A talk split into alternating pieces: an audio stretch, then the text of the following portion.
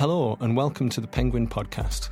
I'm Paul Smith, and in this episode, I'm joined down the line from LA by one of the world's most successful non fiction writers. He's been voted as one of the top 100 most influential people by Time magazine.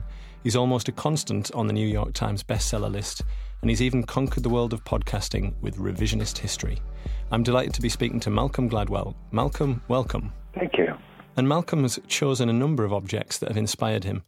In your books, Malcolm, you've explored topics like how we can make split second decisions in Blink, the story of success in Outliers, and the advantages of disadvantages in David and Goliath. You've said people are experience rich and theory poor and don't have opportunities to collect and organise their experiences and make sense of them. Is it your aim to get people to look at things in a different way? Yes, I think that's the aim of almost any writer. The very best kind of writing, fiction or nonfiction, is supposed to be transformative. That's been my um, ambition as well. And how do you think your style of journalism has changed since you started writing? You've written five very successful books and you've written extensively for The New Yorker. How do you think you've changed? Well, I'd like to think I've gotten better, although I have no idea. Maybe I've gotten worse. I might be a little bit more kind of patient in how I tell stories. I feel like in the beginning I was coming from the world of newspapers, and newspapers teach you to be in a hurry. And so I've been trying to slow down ever since then the rhythms of a book are different than the rhythms of a, of a newspaper story. I don't know, the things I'm interested in have kind of broadened. I'm, you know, I kind of cast my net perhaps a little more widely now than I did in the past. Those would be the main things I, I suspect. Well, the latest thing that you are interested in and are very successful at is your podcast, Revisionist History. It takes a look at stories from the past and reinterprets them. You cover stories like the successful 19th century artist who disappeared, or a cardiologist revisiting the research that his father made years ago. What was it like making the leap from writing to podcasting? Uh, well, in the beginning, it seems like it's very similar. You think, oh, I'm just writing, I'm doing the same thing as before, and I'm just going to speak it now. But I discovered it's profoundly different because listening is a profoundly different experience than reading. It's a much more emotional and intimate experience. So you have the ability to reach people in a very different way and tell a different kind of story. So I think my podcasts are a good deal more emotional and emotionally forward than my writing is, which um, my writing is a lot more kind of um, dispassionate. So that's been a big difference. And also, in a podcast, you're dependent on the quality of the person that you're interviewing. They have to be compelling. Whereas in a page, they don't have to be compelling. They merely need to say something of value, and you could kind of dress it up if they're boring. You can't hide someone who's very dull on a podcast. Right? So it changes who you talk to and how you talk to them. And I heard that you were a little bit worried about how you would sound in terms of your own voice. Obviously, you've done two series now of revisionist history. Do you feel like you are comfortable with your own voice now? Yeah, I mean, I think everyone hates the sound of their own voice. That's another constant. So I'm no different. I would rather not listen to myself on the air. But I have been told by enough people that I'm passable that, that I have stopped worrying about it. But you know, it's just it's always a little off-putting to be confronted with yourself in a different medium. I agree, but I, I, also agree that you you get a pass from me. mm-hmm. As promised, you've chosen some objects for us today, inspired by the podcast. I believe the first is a Georgia Tech logo. Can you explain why you've chosen it's a it's a golden G and a T combined in the classic logo style? Um, why did you choose that one? Well, I was you know in my second season, I told uh, a number of stories, or one in particular about school integration in the United States, and it's something I've always been interested in because it's a personal story. My father, who's a was an academic uh, teaching at the University of West Indies in the late 50s. And he needed access to some books. And back then, of course, nothing was available on the internet, so you would write away to the nearest university that had the books that you needed, and you would see if you could come and visit. And so the, the nearest university with the books he needed was Georgia Tech in Atlanta, and he wrote a letter saying he'd like to come and use their library. And they said yes. But what he didn't realize is that after they said yes, they, they freaked out because they realized they had invited someone from the University of West Indies in Jamaica to visit their facilities without knowing whether that person was white or black.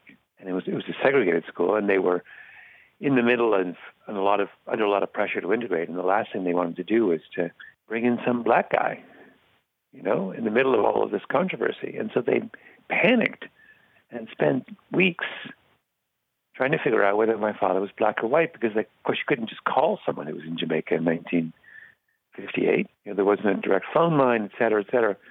And he finally they track him down and they, they asked him point blank the day before he was going to leave, Mr. Gladwell, we have a strange question for you. Are you white? And he said, I'm white. And they said, Well, thank God. My father told me that story actually very late in life. And it just, just reminded me that there were people still alive today who remember that era in American history. And it got me going on so thinking, well, I'd like to do that would be a, a really fascinating podcast to do to kind of tell these stories from the people who are still around. And that led to the podcast episode called Miss Buchanan's Period of Adjustment. You were saying earlier that podcasting has to have emotionally direct way of doing things. It's not writing it, it's something quite different. Do you think podcasting has encouraged you to look at stories that are closer to you personally? Well, for podcasting, yes. I don't know whether it's changed the subjects I choose for my writing, but definitely because I, once I sort of understood the emotional power of this medium, then it makes sense to do stories that have emotional meaning for me. And so in this second season, I do have an episode that is very personal. I would never have written that as a story. It would never have occurred to me. What would you say is the overriding theme across your books and podcasts? What what's what are the themes that link them? There are a handful of subjects which I return to that interest me. I'm very interested. I realize, although I would never have, said this, have recognized this explicitly, but I think there is a lot of interest in my books, my writing, and my podcast in the issue of the question of power, of who has it, and what it means not to have it what are the responsibilities of having it? I'm very interested in, in deviance, people who fall outside the norm for whatever reason, good or, or bad. You know, I'm interested in the exceptional, and I'm also interested in the, on the other side, in people who have fallen out of the mainstream for one reason or another. So crime, you know, I, I've spent a huge amount of time in my books talking about crime, for example. The latest book I'm writing almost every story is about someone who is a deviant, who has defied the orthodoxy in usually a negative way. The book is an attempt to understand how we deal with them and make sense of them. In contrast to that, your book Outliers talks about the factors that turn somebody from the ordinary into the extraordinary, and there's a lot of success stories in that book. Would you like more people to be able to recognize their talents and engineer an environment where they can help themselves? I suppose that links up to what you're talking about in your latest book. In my latest book, I'm taking that idea, that sort of those set of observations one step further and saying, do we carry around in our heads ideas or concepts which inhibit either our own success or our ability to understand and make sense of others? You know, as opposed to talking about the importance of the environment that is given to us, now I'm very interested in the importance of the environment that we create for ourselves, the mental environment, the assumptions that we bring to bear on what's happening around us. The latest book is sort of like a, a cross between Blink, which is all about the personal environment, and Outliers, which is about the, the world that's given to us. It's midway between those two perspectives. Mm-hmm. Do you think that people who haven't had advantages earlier on can succeed in later life. You've spoken of certain disadvantages that can be advantageous. Do you think people can turn things around who haven't had those advantages or uh, unusual disadvantages that then spur them on? I think with David and Goliath, I was kind of deepening the argument in Made in Outliers about what an advantage is. And an advantage is very often something I argued in David and Goliath that starts out as a disadvantage. You know, one very powerful route to strength is through a weakness, is through compensating for a weakness. And just that idea I thought was very interesting and kind of, you know, if you talk to successful people about their why they are where they are, as often as not they will talk about something they overcame as opposed to something that they were given. I always thought that was interesting and worthy of exploration. That route is a riskier road to success. It's just a little more, you know, there are often as many failures as successes along that road. In Outliers, you talk about success being not simply talent but hard work, 10,000 hours of hard work, in fact. Were you surprised by how popular that research became? I'm always surprised by uh, when things in my book become popular. That was sort of a throwaway thing when I was writing it. It never occurred to me that it would become a kind of cultural meme. But that's only because the author never knows how their books will be read. You know, it's a constant source of surprise to me and everyone else how how the world will receive um, what we've done. But I suppose I sort of touched a chord with that because the kind of mythology around hard work, you know, which fades in and out over time, was just in a we're in a moment where it's very much in vogue, and I think perhaps that's what people were responding to. Um, you say luck is also a factor in success, and but why do we always try and discount it and say yeah. it's all it's all about hard work and it's you know the the person who works the hardest will be the winner. Why do people discount it? Well, if you think about the hard work message, is ultimately quite a kind of self-serving message. You say, "I worked hard," so it's a way of celebrating your own efforts and control over your career. Whereas luck is the opposite. Luck is when you recognize luck, you are surrendering your own agency, and you're saying, in in one way, you're saying this has nothing to do with me. Um, so they're they're they're contrary narratives, and very often what happens is people choose one and don't acknowledge the other, as opposed to simply saying, you know, there's there's a there's a perfectly understandable contradiction here. You know, I'm the product of both my own hard work and also a series of lucky breaks that had nothing to do with me for some reason that I don't entirely understand, people have difficulty crediting those two very different modes simultaneously. Right. On to your next object. I'm looking at a photo here of a sort of lawnmower that you ride on, uh, a big John Deere style green and yellow vehicle, which still wouldn't get you very far if you were trying to get to, let's say, an off license. Can you explain more about why you've chosen this, this particular lawnmower? in one of my revisionist history broadcasts was about the legendary country singer George Jones, who I argued is the sang the saddest song of all time. The episode is all about why country music is so well adapted to sentimental and teary music. And part of that story is George Jones himself, the singer, who has one of the great country music voices of all time. And the lawnmower is a famous George Jones story when his family was so desperate to cut him off booze, they took away his keys so he couldn't go to the store and get whiskey. And so he climbed on the lawnmower and drove himself eight miles into town to buy a bottle of whiskey. And it's a, it's a famous country story that captures, I think, so much of what is um, disarming about the culture of country music. That it, you know, it's kind of celebration of frailty and uh, human weakness.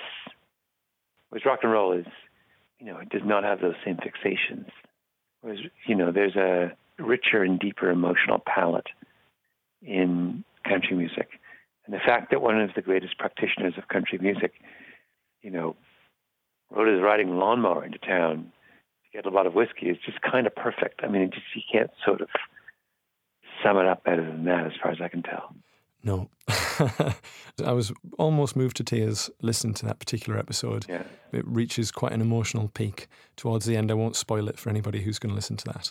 Do you do you get that reaction from a lot of other people who've listened to the podcasts? Do you feel like you've, you know, a lot of people have been moved by the, by not just that episode. I'm thinking also of another episode about a young boy called Carlos who mm-hmm. is a disadvantaged youth who's trying to get an education. Again, I won't go too much into it, but that was another one that also moved me.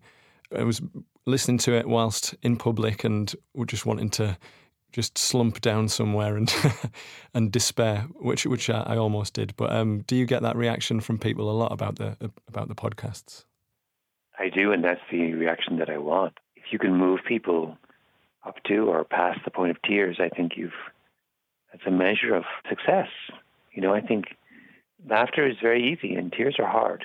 And I think there's something, as I said before, uniquely powerful about this medium that allows you to touch people deeply. And I, I think that that's a, a kind of worthy goal of the medium. You know, I think historically that's what literature has done is to transport us to another place.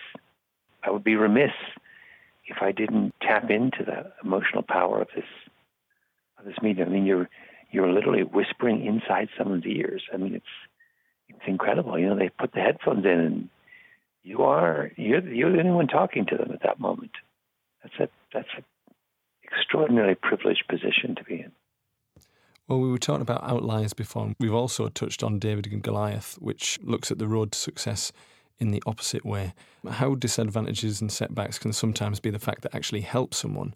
For those who haven't read that book, how does something like dyslexia be a factor in success? Well, I just began with the observation that so many um, very successful people were dyslexic, particularly entrepreneurs, and just talked to them.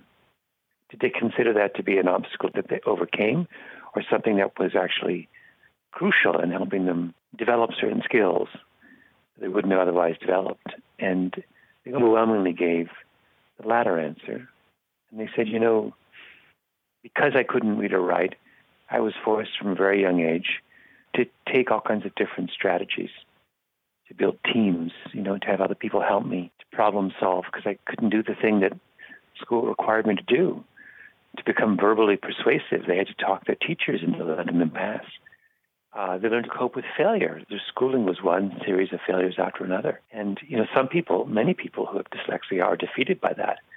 But there did seem to be this core of people for whom that was a, um, that experience was a kind of crucible that made them, toughened them, and taught them all kinds of skills that would prove to be enormously valuable when they became entrepreneurs later in life.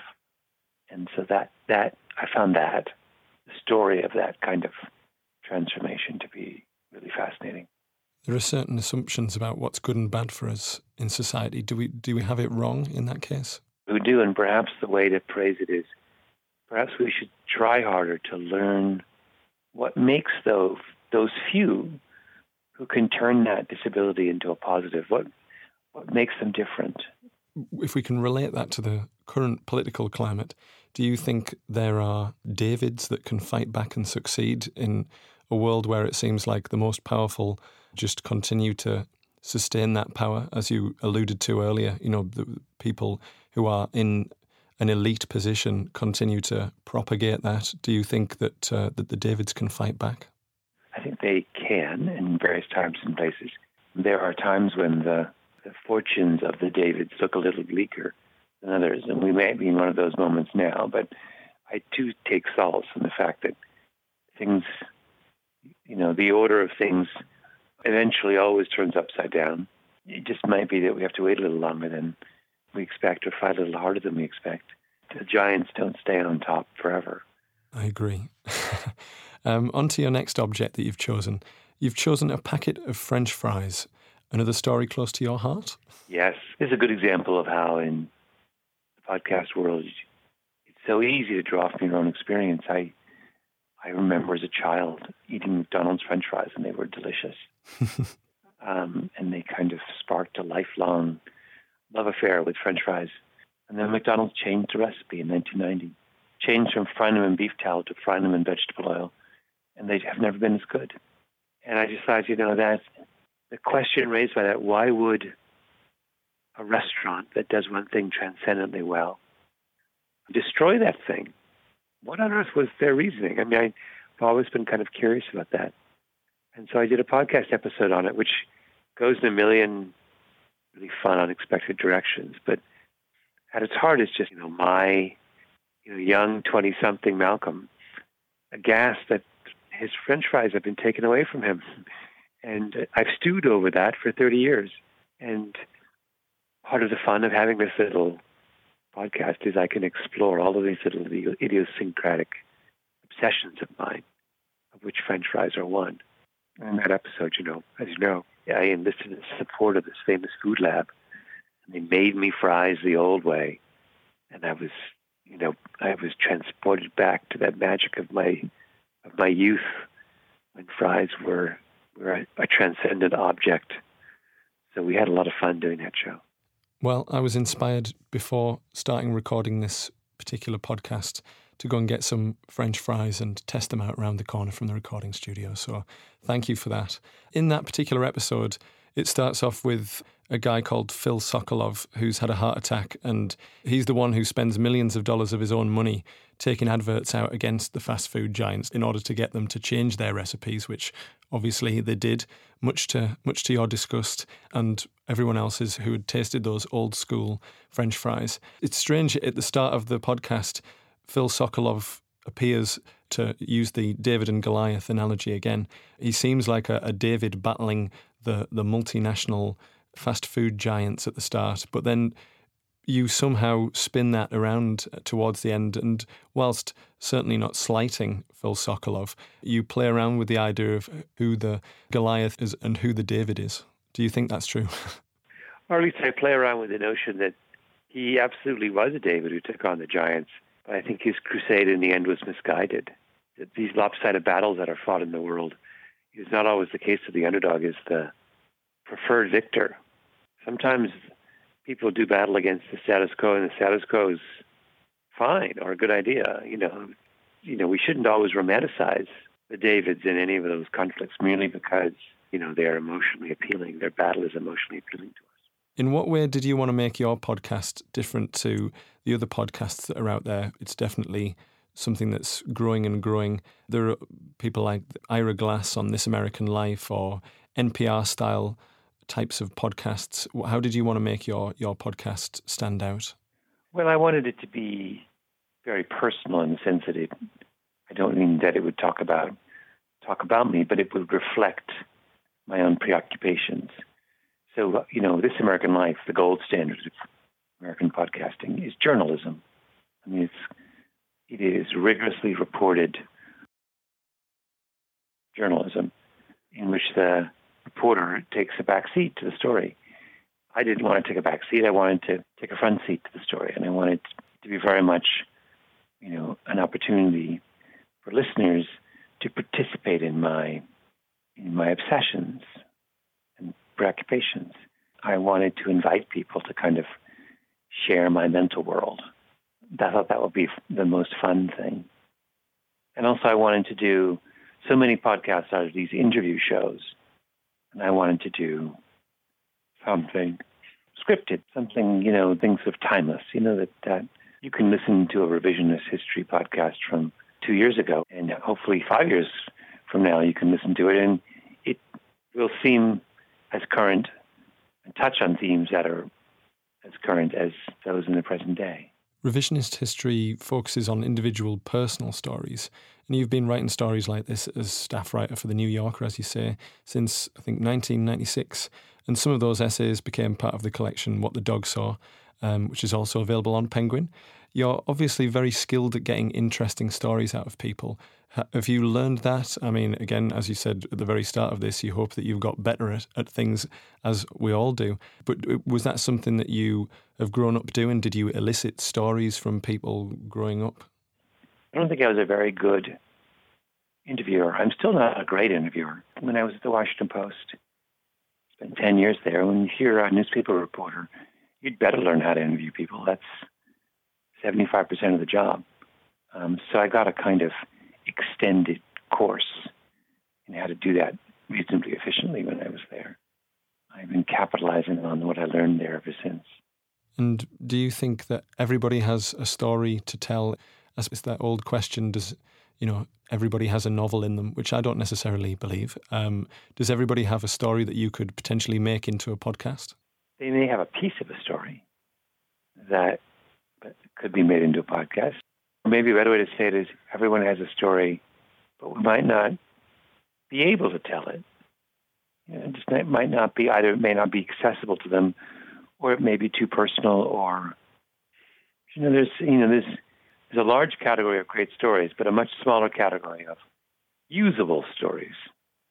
If you're going to put something on the air, it has to be usable. It has to be you have to be comfortable saying it and re- revealing things and reflecting on things, and it's simply not true of of many stories in people's lives. Now, on to your next object that you've chosen, which is a pair of running shoes. They're a blue pair. I won't mention the, the make of them.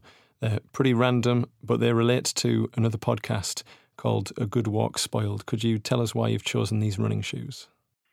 Funny, I'm in LA as I'm speaking to you. And whenever I'm in LA, I stay in the guest house of a friend of mine, which is right next to a country club called Brentwood Country Club. It's a big golf course, smack dab in the middle of the west side of LA. And I'm a big runner. All the runners of this part of LA run around the perimeter of the golf course. There's a huge chain link fence around it, and there's a little track between the chain link fence and the curb. We all run on that track. Every time I run, I wonder, why am I all the other runners running on this little narrow, rocky dirt track when there's this magnificent golf course next to us? And no one's ever on the golf course. And as it turned out, as I when I did my, as I dug into it, the golf course only exists because it really doesn't pay any taxes. It gets a special deal from the city. It allows it to avoid paying property taxes because if it paid property taxes, it couldn't exist. It's 300 acres in the middle of some of the most expensive real estate in the world. So I, you know, like a good proper runner, I got outraged. I said, "This is incredible. Why, why am I being banished this track while this freeloading golf course has a big gate around it and, and went on it?" so I decided that to do a podcast about it and had a lot of fun with mocking the game of golf and all of the absurdities of its continued existence. You know, it was the first episode of season two, and you always want to get things off with a with a good controversial bang. And I thought it was got people all riled up. All the golfers and all the non-golfers got very uh, excited and uh, enthusiastic, and and we were off the races. All in all, it was just great fun. And since there was going to be so much emotionally heavy stuff to come, I thought it was good that we um, started with a playful episode. It certainly was. It raised the the issue of, of the non tax paying powerful people, and we, we obviously touched upon power and privilege and how people are excellent at holding on to it earlier on in the podcast. How do we break that cycle of privilege? I, I only say that because it, it raised the awareness of the issue to me. And podcasts are obviously meant to entertain and engage the listener, but do you feel like you're part of raising awareness in order to break that cycle of privilege? Well, I mean, these cycles of privilege, as I said before, are very difficult to break. I mean, listen, you're talking to me from England.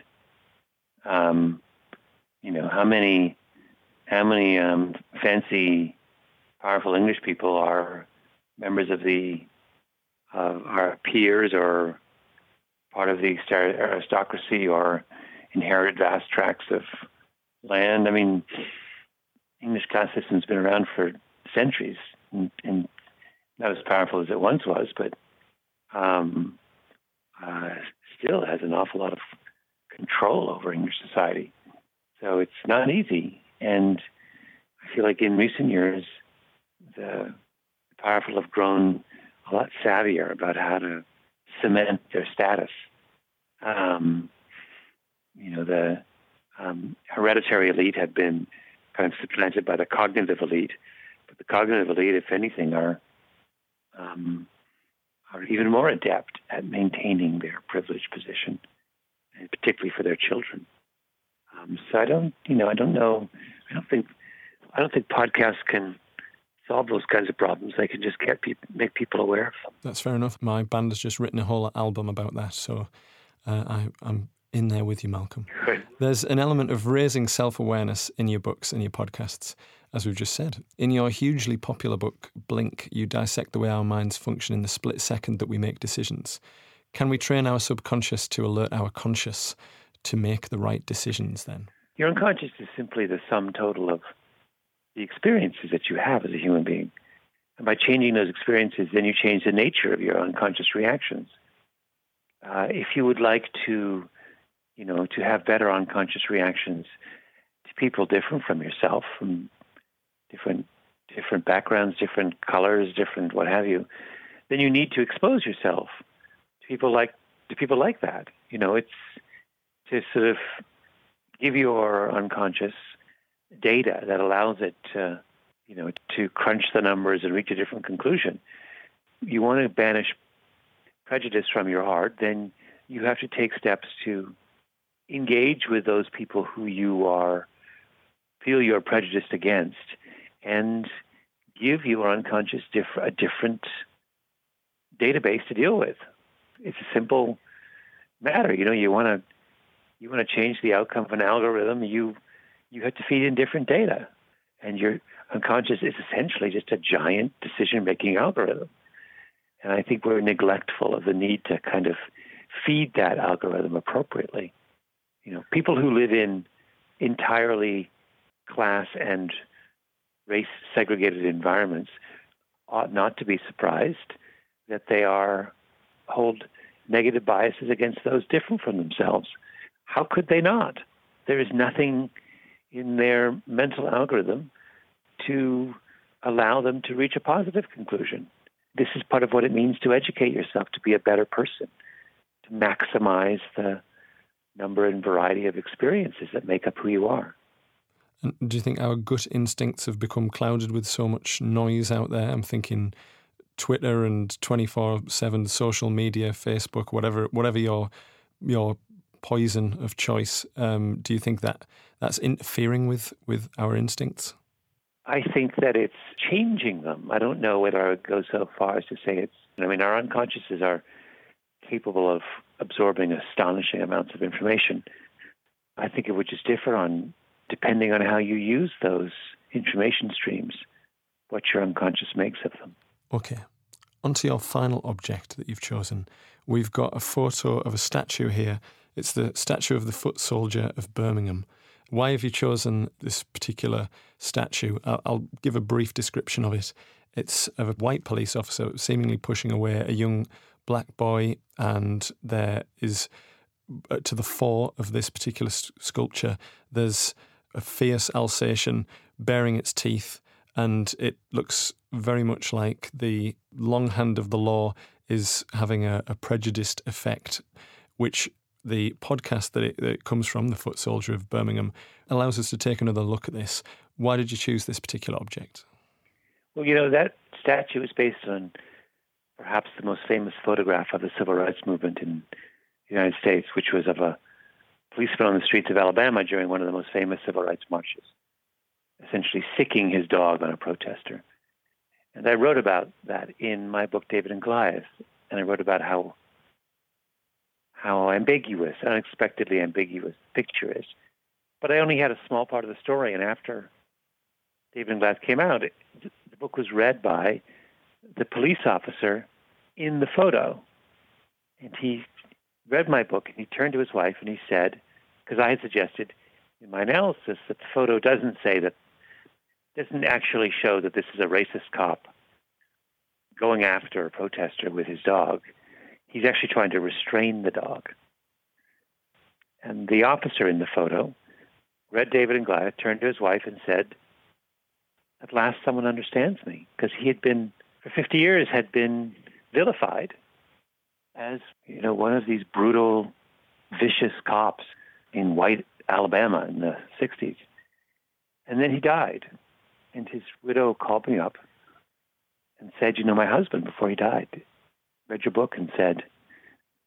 that he felt that you were the only one who understood him, and and I would I thought, oh, that's so fascinating. And I I said, can I come and see you and talk about it? And so I did. And then I tracked down the sculptor who made a sculpture based based on that photograph, and I tracked down friends of the police officer, and I constructed an entire episode. I'm very proud of it. It's an alternate history of that moment, and it suggests to us that history is a good deal more complicated upon reflection than we sometimes realize. In the episode you just mentioned, and a number of the other episodes, you include rare found audio and old interviews does that seal the deal for you when you're deciding whether to include a story in your season? No, it's just a bonus. I mean, you we always look for archival footage. Don't always find it, particularly if the people we're talking about are dead. Uh, we don't really have any other choice. It, as it turns out, in, when it comes to civil rights, there's an extensive amount of archival material. There were these brilliantly executed exercises in oral history collections, and they're all over America. I mean, there's thousands of hours of tape, so it's a natural subject to explore in a podcast because you have such rich raw material. There's 10 episodes a season of the podcast. When, when will we see another 10? Next summer, all being well. Um, I'll start again in January and um, hopefully can do something as, as good as this season. Looking forward to it. What else have you got on the cards? Obviously, we spoke earlier on about your new book. Can you tell us any more about it? And is, is there anything else in the pipeline? Just begun my new book. It's I'm very interested in the question of trust and how we evaluate people we can't trust. But I'm just starting, and so there's not much to report. But um, I'm on the way, um, and then I'll I'll do that for a while. And then I'll take a break and do the next season of Revisionist History. Well, thanks very much for joining us today, Malcolm. I know it's early where you are in Los Angeles, so thanks for getting out of bed and talking to us here at the Penguin Podcast. Good. Thank you so much. Thanks a lot. You can follow us on Twitter at Penguin UK Books, and you can see who else will be joining us in the Penguin Studios soon. From activist, Pussy Riot member, and freedom fighter Maria Alyokhina comes a raw, hallucinatory, passionate account of her arrest, trial, and imprisonment in a penal colony in the Urals for standing up for what she believed in. Silly girls, you must be frozen, the sergeant had said while we were climbing down the stone walls of Lobnoye Mesto, which was covered with ice in a torrent of snow minus 12 degrees Fahrenheit. Relative humidity 85%. You stand on the stone walls, and it seems you'll fall any second. They are about 10 feet high, but it isn't really about the height. You can't let yourself fall because there won't be a second time. We, Pussy Riot, went out to the square because we dreamed of a different history. Because the one in which the president turned into an emperor was not the one we desired. We were sick of lies, of the unchanging, dismal lies broadcast on TV, the endless, groundless promises of a happy life a long and happy life. Riot is always a thing of beauty. That is how I got interested. At school, I had this dream of becoming a graffiti artist, and I practiced graffiti in my school notepad. If you start your schoolwork on the first page and do your sketches in the back, Sooner or later, the two will meet in the middle. And next to your history notes, graffiti appears, which turns history into a different story. Riot Days by Maria Alyokhina is available now to download and own from Audible and iTunes.